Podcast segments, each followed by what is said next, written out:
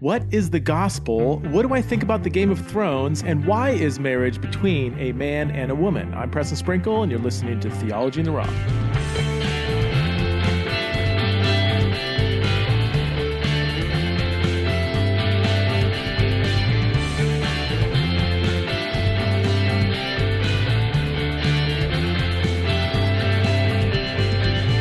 Hello, friends. Welcome back to another episode of Theology in the Raw. I have a bunch of really diverse and tough questions in front of me. I am so excited to dig into these. Thank you so much to my Patreon supporters for sending me in such great questions. Uh, because I do get a slew of questions sent in, I can't get to them all. So I've been moving towards focusing on the questions sent in uh, by my Patreon supporters. If you want to support the show, and therefore get access to throw in your question, you can go to patreon.com forward slash theology in raw and you can support the show for as little as five bucks a month. Only if this show is challenging you, blessing you, um, is encouraging you, is confronting you, if it's helping your Christian walk in any way, or even if you're not a Christian and you still like the show and you want to support the show, that's awesome. So you can go to the, uh, patreon.com forward slash theology in raw and support the show for as little as five bucks a month. Okay.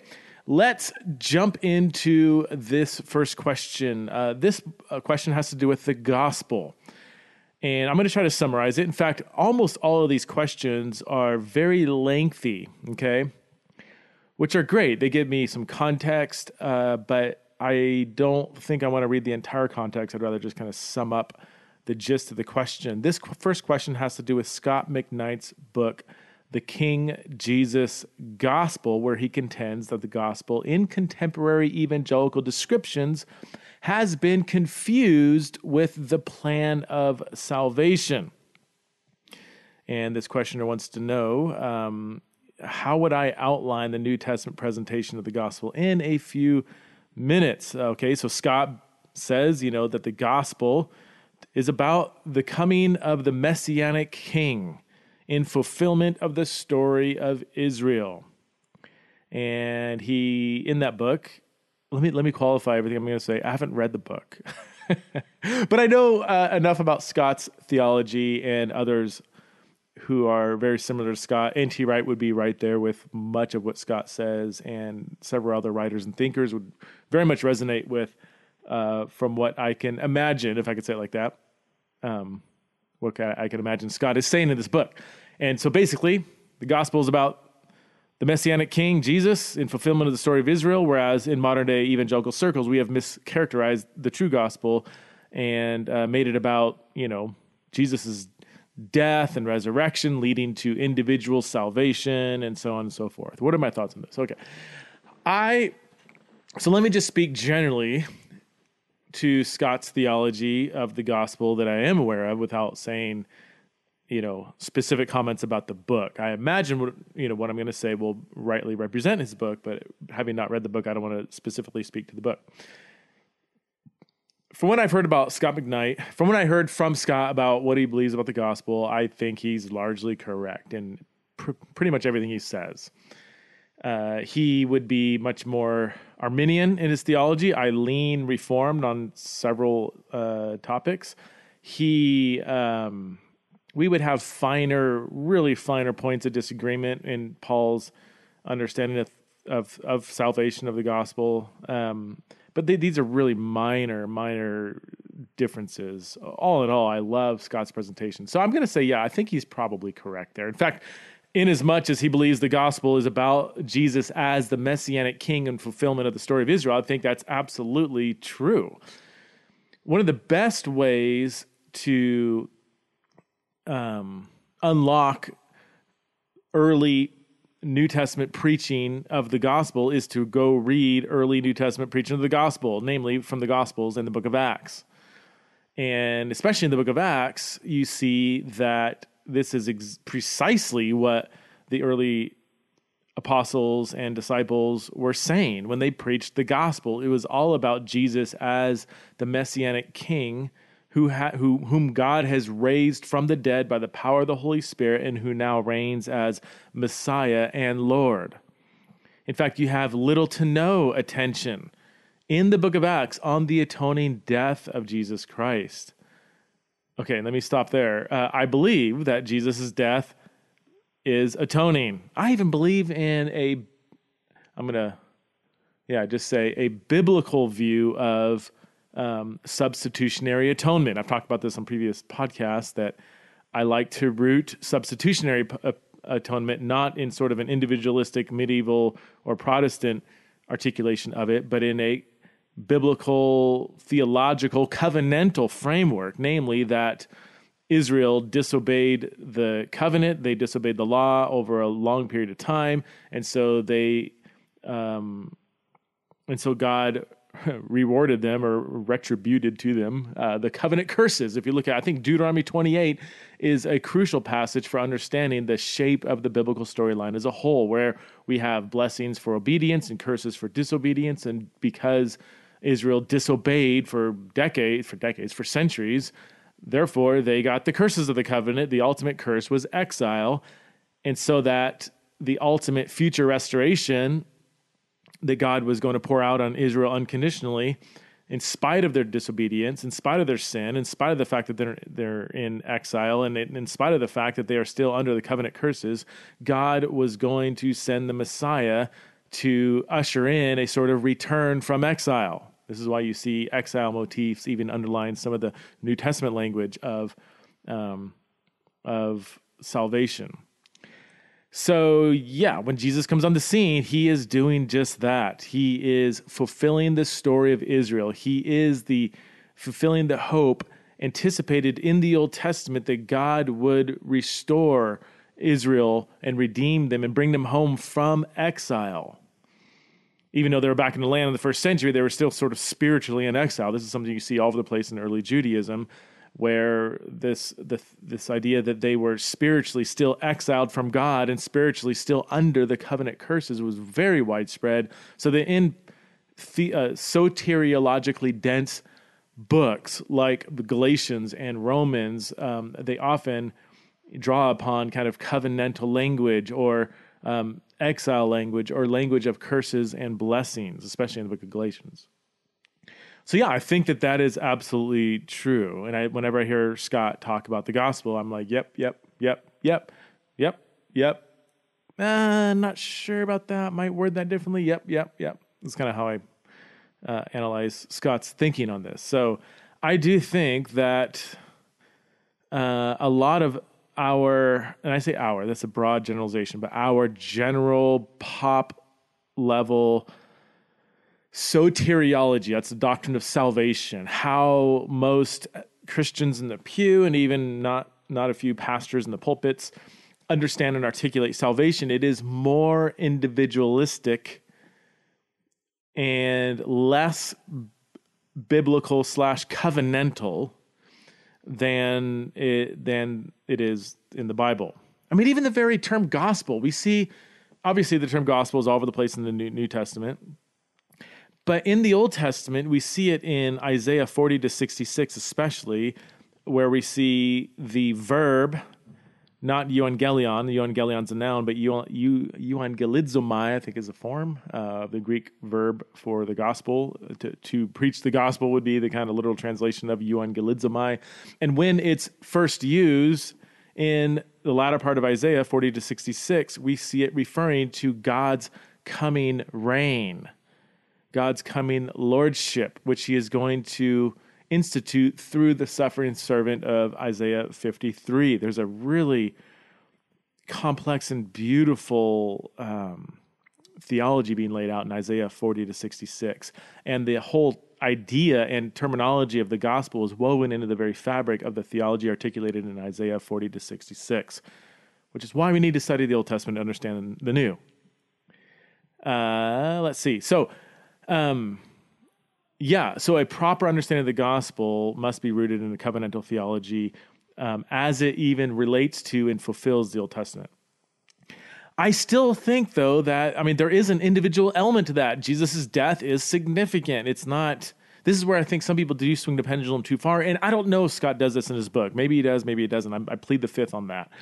Uh, but I, you know, there are, you know, the Philippian jailer does cry out, Sirs, what must I do to be saved? And you have, um, the rich young ruler talking about what must I do to you know gain eternal life, and uh, the New Testament isn't as corporately focused as the Old Testament is. I do see some discontinuity between the sort of radical uh, corporateness of God's people and of salvation in the Old Testament versus the New Testament, which does have much you know more individual components to it.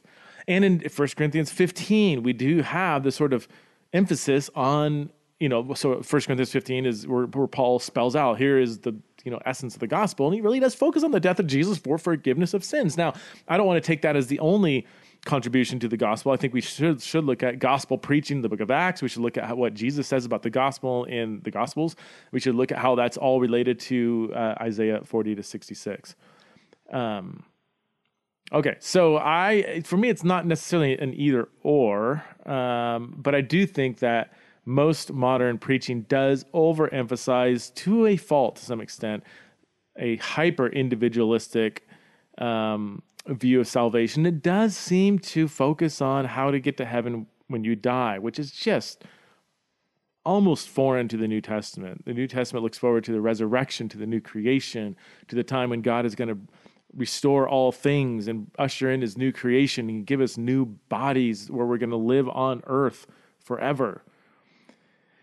And so the good news is a holistic rep- restoration of God's whole creation, and we are swept up in that uh, cosmic drama.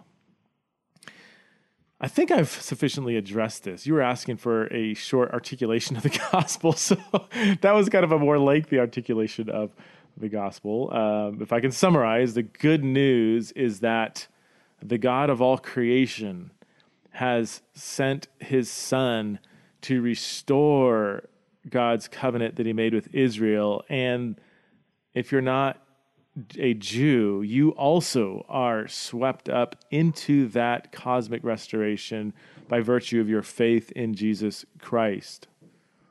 That, that would be, I think, a summary of how the Bible articula- articulates it. But I, here's the beautiful thing is that the New Testament, especially, is multiculturally sensitive meaning there are so many different aspects and shades to the gospel that you can, depending on your cultural, socioeconomic, or historical situation, you can emphasize one aspect or two aspects of the gospel that most resonate or you know most make sense to somebody that you are reaching out to or preaching the gospel to. This is why in the book of acts you know largely well it's interesting to look at how the gospel is preached in, in the book of Acts when there's a Jewish audience versus when it's a Greco Roman or non Jewish audience.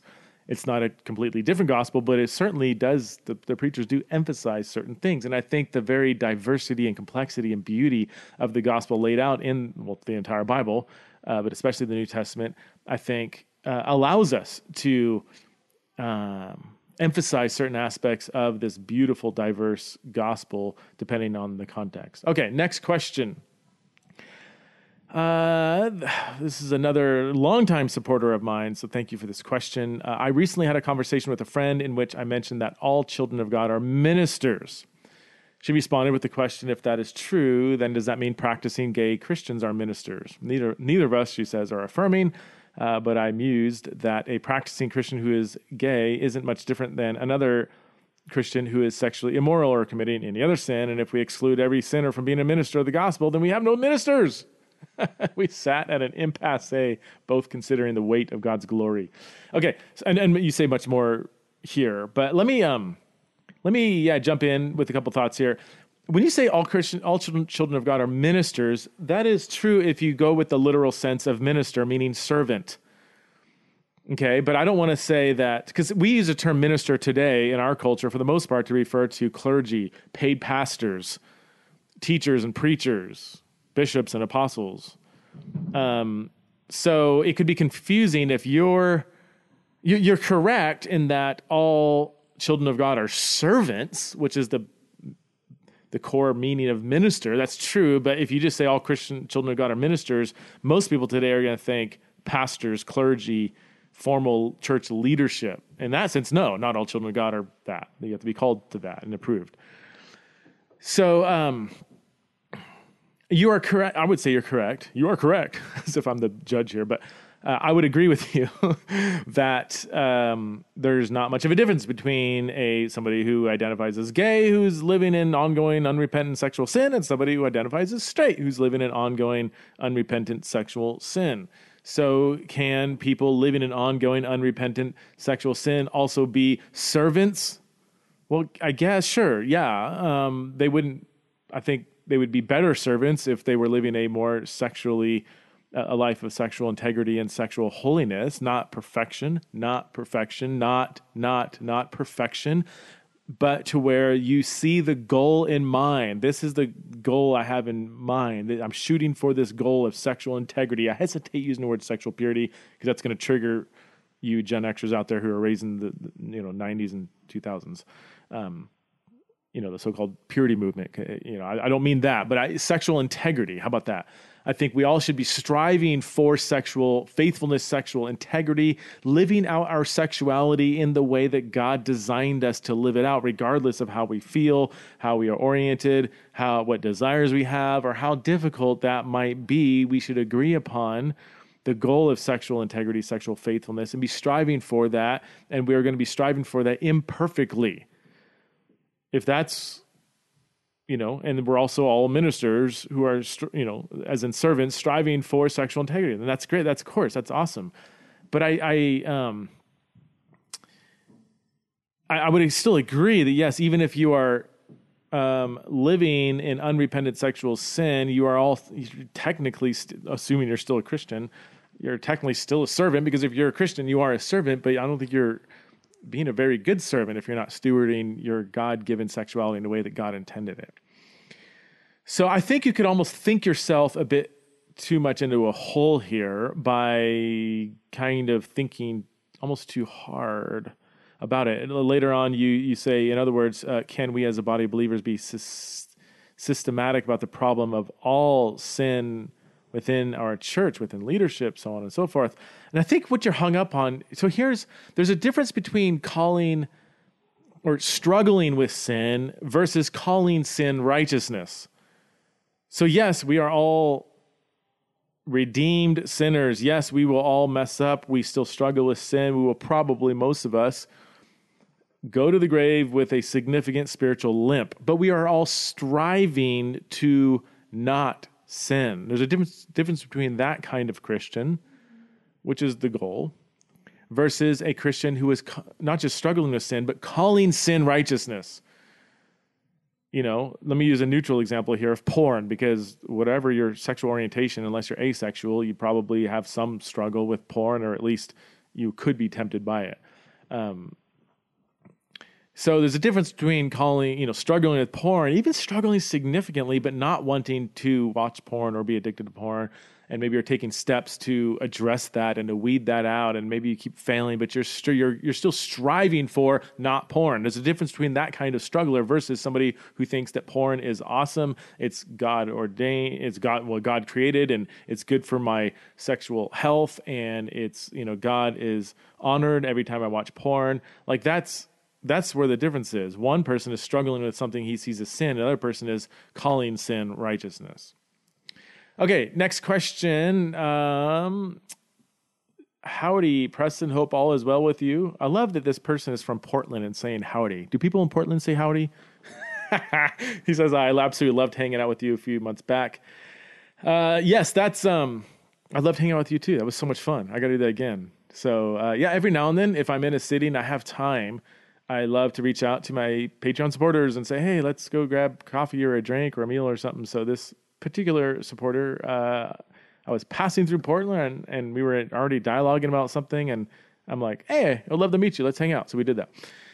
So his question has to do with early church fathers. Much uh, you've been, I'll just speak directly to you. Um, I won't say your name. I don't think you gave me permission, but um, yeah, you don't give me permission uh, you are reading a lot of early church fathers, and a lot of it is littered with this aesthetic, aesthetic, not aesthetic, but ascetic concepts. Uh,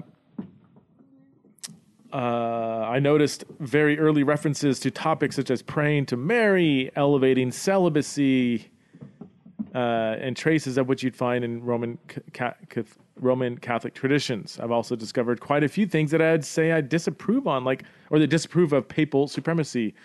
There's some things in the early church that are very sexist, anti-marriage attitudes, and other things that are downright disgusting to you. Their willingness to kill over heresy, their obsession with self-denial, harsh judgment over others is incredibly uh, uh, uh unappealing to me.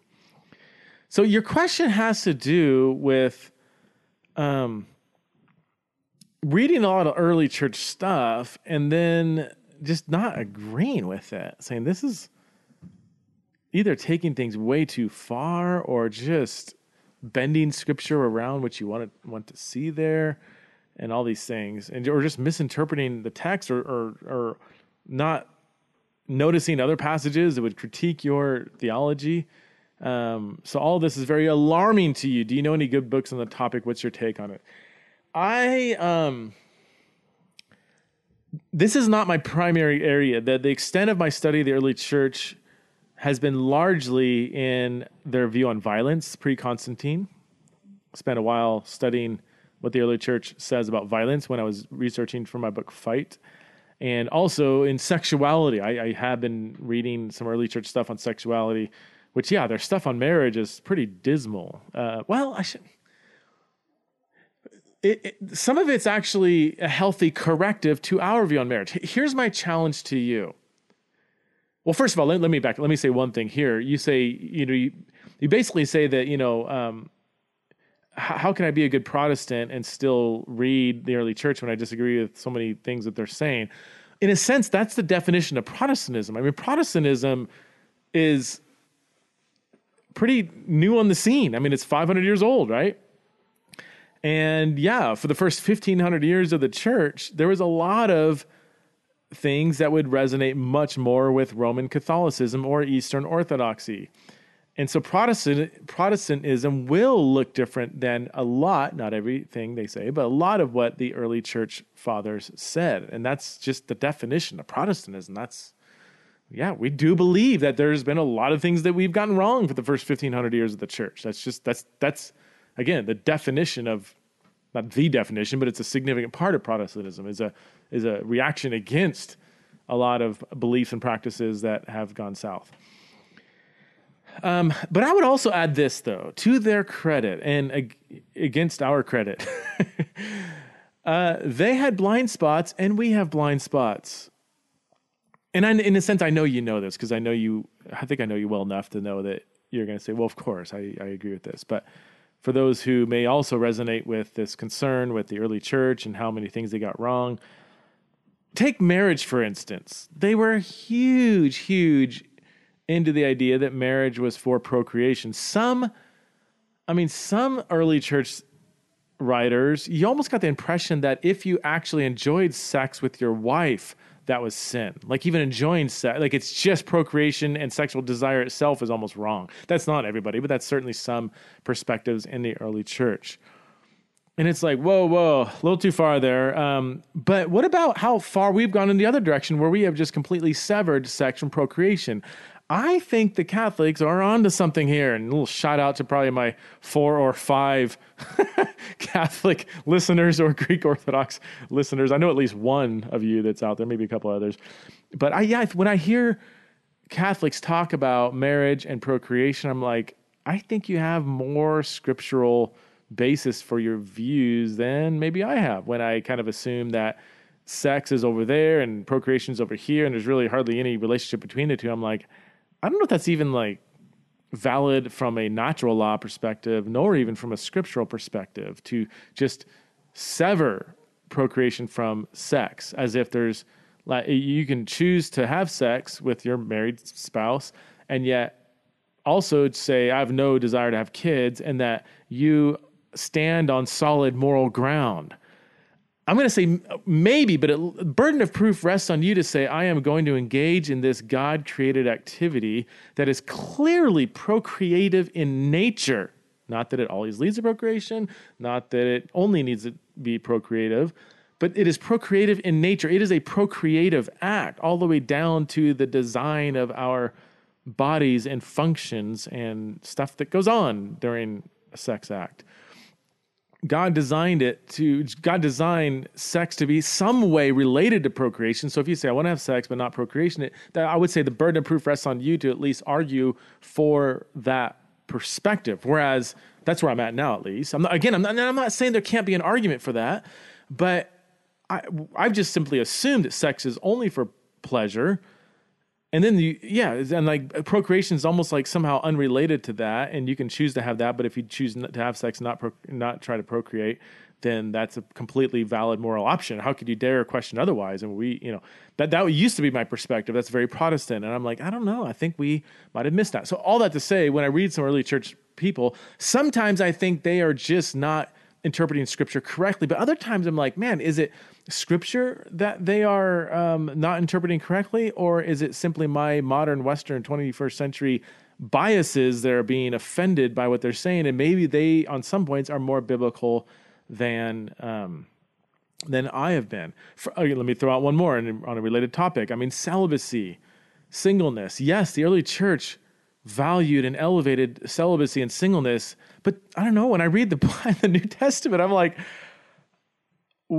are they and, and the early church person who elevates singleness and celibacy and then you know versus the modern day american evangelical who idolizes marriage like which one is closer to the new testament you might be able to argue and be argue on good grounds that their their elevation of celibacy is closer to the biblical the rhythm of the new testament than this modern western obsession with marriage so that would be another one. Maybe again, maybe they went too far to almost say that marriage is you know a bad thing or whatever, which the New Testament also doesn't say. Um, but yeah, so I would say each Christian interpreter has to battle with his cultural, socioeconomic, and even geographical and ethnic biases that will cloud his interpretation of Scripture. They had theirs, and we have ours, which is why it's always good to read different thinkers and scholars and writers from various time periods throughout the church. Next question. Uh, I understand the biblical argument against same sex sexual relationships and marriages, I think, but I guess I just don't understand why. In other words, why is same sex marriage not uh, God's design? It's easy to understand why things like adultery and murder are forbidden, they're harm to others, but this sin seems harmless. As a Christian who is gay, I need to uh, need the answer to be more robust than because God said so. And please don't use my name in this question. Get it? Okay. Um, so several things here. First of all, this is a very good question, and I would really encourage my conservative evangelical, you know, non-affirming uh, Christian leaders and thinkers to wrestle with this. Um, I do think it's fairly easy to point out that marriage is between a man and woman and that same sex relationships are not God's intention. Uh, but what do you do with the why question? Why does God say same sex sexual relationships are wrong? I think we need to be able to give a response to that. Now, let me say a few things to kind of get a running start here. Uh, I'm not as allergic to the to the because God said so kind of answer. Because I there are times in scripture when like in Job or Romans 9 or other passages when God, that's kind of what God says. Like I am God and I can choose to reveal to you the inner workings of my the way I organize and operate in creation but I can choose not to reveal this to you will you trust me in that so I and I know that sounds fundy and Calvinistic, whatever, but so be it. I, I think it's just biblical in a sense. Like I don't, uh, and and not there's there's other there's other. This isn't the only ethical question where um, God might not reveal to us to our satisfaction the moral logic lying behind the revealed intention. I don't know. I think it's a better, a healthier place to be as a Christian to be come to a place to where we are okay with because God says so. Like, can we would we still if if we're clear that He says X, Y, and Z, are we do are we okay obeying X, Y, and Z, even if He hasn't as clearly revealed why he gave us X, Y, and Z. X, Y, and Z is the command to do this or do that, whatever. I mean, I'm not even using that illustration to say don't have gay sex. I'm, I'm just using that categorically for any ethical question. I mean, here's another example. You can say that like, what, what about a married couple? Uh, a man and woman gets married. After a couple years, they fall out of love. In fact, they just kind of can't stand each other. There's no kids involved, um, but they're like, you know what? It would be we're like worse people when we're around each other. Let's just get divorced because this is harming each other. Do you have biblical grounds to divorce? Again, let's just say you're there's no sexual infidelity, no, it's just you're incompatible. Is that is there biblical evidence that a marriage that is incompatible can be end in divorce because you might be harming each other psychologically, emotionally, spiritually, whatever?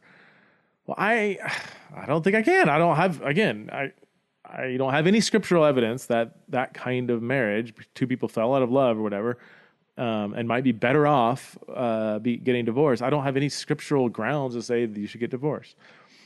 And even though they're not harming anybody else, in fact, they might be harming each other by staying in the marriage. And I'm not talking physical harm, but just like two incompatible people living together could drive each other crazy, and that could cause psychological harm. So I'm, I'm nervous about the so-called well I'm, I'm nervous about taking morality into our own hands if we don't understand the moral logic lying behind the revealed intention now with your question here let, me say one more thing about kind of ethical categories i don't uh, it is very modern very western to reduce ethics to what does or doesn't harm other people. You kind of alluded to this in a par- parenthetical statement, like adultery is wrong, murder is wrong because it harms other people. That is a, a, that is a very very common way to engage in ethical thinking in the Western world. That as long as it doesn't harm other people, as long as it's consensual, therefore it's okay. But again, that is a very Western, very secular ethical framework. Most other cultures around the world today, or especially in in his in, in the past, have used several other moral criteria for determining what is right and wrong. And again, I know I've said his name many times in this podcast, but Jonathan Haidt, H A I D T, in The Righteous Mind, the book The Righteous Mind, uh, talks about this. Uh, that and one of the reasons why he, as a liberal, was very frustrated at liberals constantly losing in elections is because liberals in the West typically appeal simply to the harm impulse of people. Don't harm anybody. Don't harm other people. If as long as you're not harming anybody, you can do what you want. Whereas from a evolutionary psychology, from evolutionary perspective or, or evolutionary psychology, um, from a social psychological perspective, there are at least five or six or maybe even seven other moral impulses, just from an evolutionary perspective, that humans have inside of them. So when liberals are simply appealing to one or maybe two of those impulses, whereas conservatives typically appeal to four or five, that's why, um, to the frustration of many liberals and especially progressives, why um, conservatives just don't seem to go away because they are appealing to the moral fabric of how humans are just simply wired. It doesn't, it can't reduce everything to harm. So yeah, I would challenge that. Like even that kind of grid. I'm not challenging you. Like I am not saying you're just you're thinking out loud here, but just the the, the idea here that that um, as long as it doesn't harm somebody, then it, then it, it should be deemed okay. Um, so what? So is there a moral um, logic to marriage being between a man and woman? Let me give a few that I think you could identify from Scripture. Number one, sex difference in marriage which is there in Genesis 1 and especially in Genesis 2, to 23 to 24, and then affirmed in Matthew 19, verses 4 to 6. Sex difference in marriage is woven into the fabric of the creation account where we see differences singing together in harmony. It is, as I, who was it that, uh, oh, that philosopher, the guy that swears a lot from Duke University. Shoot, forgot his name. Anyway, he, he has a book titled the, "With the Grain of the Universe." Like there is something intrinsically virtuous with living in with the grain of the universe, living in line with God's created order. And God's created order is filled with differences, singing together, coming together in harmony, in unity, without erasing those differences. And the very institution of marriage is designed to reflect that creational good.